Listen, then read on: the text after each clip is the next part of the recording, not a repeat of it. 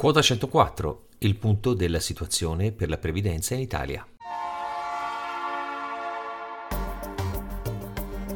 La Finanza Amichevole, il podcast che semplifica il concetto ostico della finanza per renderlo alla portata di tutti, curato e realizzato da Alessandro Fatichi.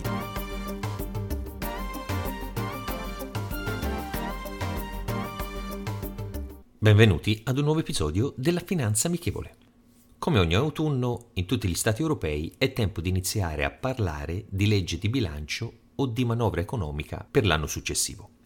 In Italia si tratta, secondo la bozza del decreto legge presentato da poco alle Camere, di una manovra dal valore di 24 miliardi di euro, dove una delle novità principali e che ha suscitato maggior scalpore e commenti è il passaggio, per quanto riguarda il sistema pensionistico, da quota 103 a quota 104. Ma cosa cambia esattamente? Per prima cosa, la più intuitiva nel passaggio di sistema, avremo l'aumento di un anno dell'età anagrafica minima richiesta, dai 62 ai 63 anni, mentre i 41 anni di contributi richiesti resteranno invariati. E le pensioni già esistenti saranno aumentate dello 0,8% per adeguarle all'inflazione. Dovrebbe però rimanere invariata, a prescindere dall'età, la possibilità di uscire dal lavoro con 42 anni e 10 mesi di contributi per gli uomini e 41 anni e 10 mesi per le donne, oltre a 3 mesi di finestra mobile, cioè il tempo fra la maturazione dei requisiti per la pensione e la prima pensione effettivamente ricevuta. Sarà inoltre confermato il bonus che premia chi rimane al lavoro pur avendo già maturato i requisiti per andare in pensione, proposto per evitare uscite di massa dal mondo del lavoro. Ciò è possibile facendo apposita domanda all'INPS che deve dare il benestare entro 30 giorni, rinunciando all'accredito dei contributi e ottenendo l'importo come aumento in busta paga. Allo stesso tempo dovrebbe essere prevista una restrizione sulle pensioni anticipate in generale e sull'opzione donna, che passerà da 60 a 63 anni di età. Mentre per le madri di due figli o più figli di età inferiore ai 10 anni, i loro contributi previdenziali sarebbero interamente pagati dallo Stato alleggerendo il loro cuneo fiscale in maniera ingente. Rimarrà presente la possibilità di usufruire della RITA, la rendita integrativa temporanea anticipata, cioè a partire dai 62 anni usare il proprio fondo di previdenza complementare, nel caso in cui se ne abbia uno, fino al raggiungimento dei requisiti richiesti normalmente per andare in pensione di vecchiaia. Tuttavia questa opzione non è aperta a tutti gli impieghi e riscontra una serie di requisiti da rispettare nel caso in cui si voglia adottare questo sistema per la propria pensione. Fra i quali essere inoccupati, aver cessato ogni attività lavorativa, avere un massimo di 5 anni rimasti per il raggiungimento dei requisiti per la pensione di vecchiaia, aver maturato almeno 20 anni di contribuzione nel regime obbligatorio di appartenenza, e aver accumulato 5 anni di partecipazione alle forme pensionistiche complementari. Quindi abbastanza complesso.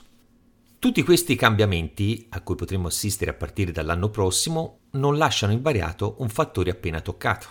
Solo la pensione data dallo Stato inizia a non bastare, anche a causa di un'età media in Italia che si sta alzando e continuerà ad aumentare negli anni a venire. Basti pensare che secondo le proiezioni Istat nel 2050 la popolazione italiana avrà un'età media intorno ai 54 anni, contro i 44 di oggi. Un aumento di 10 anni di quasi il 25%. Questo significa che, a fronte di un numero sempre minore di lavoratori, dovrà essere garantita la sussistenza a un numero sempre maggiore di pensionati. Un'altra ragione per la quale in molti casi è stata alzata l'età pensionabile, per far fronte a un sistema che pesa sulle casse statali. Per avere maggiori informazioni riguardo la propria situazione pensionistica è possibile usufruire di vari servizi da parte dell'INPS direttamente sul suo sito ufficiale. È possibile consultare il proprio estratto conto contributivo dove verificare la regolarità dei versamenti, il loro periodo, la tipologia versata e l'ammontare. Inoltre, i lavoratori prossimi alla pensione possono richiedere alle sedi INPS l'estratto conto certificativo che include l'attestazione analitica della posizione assicurativa con valore legale. Oltre a poter accedere a questo servizio, l'INPS offre anche il simulatore Pensami, acronimo di pensione a misura, che permette una veloce consulenza pensionistica fai da te per coprire quanto e come andare in pensione, anche informando sui principali sistemi e alcuni istituti che potrebbero permettere l'accesso anticipato con i relativi pro e contro che ne derivano. Entrambi sono portali molto interessanti che possono ampliare la conoscenza delle persone, soprattutto quelle con già più anni di lavoro alle spalle, riguardo il futuro che li aspetta e quando potranno andare in pensione. Quindi, nuovamente, crearsi una forma complementare esterna che riguarda la propria previdenza è essenziale in un mondo pensionistico che cambia ed è cambiato sempre di più da molto tempo.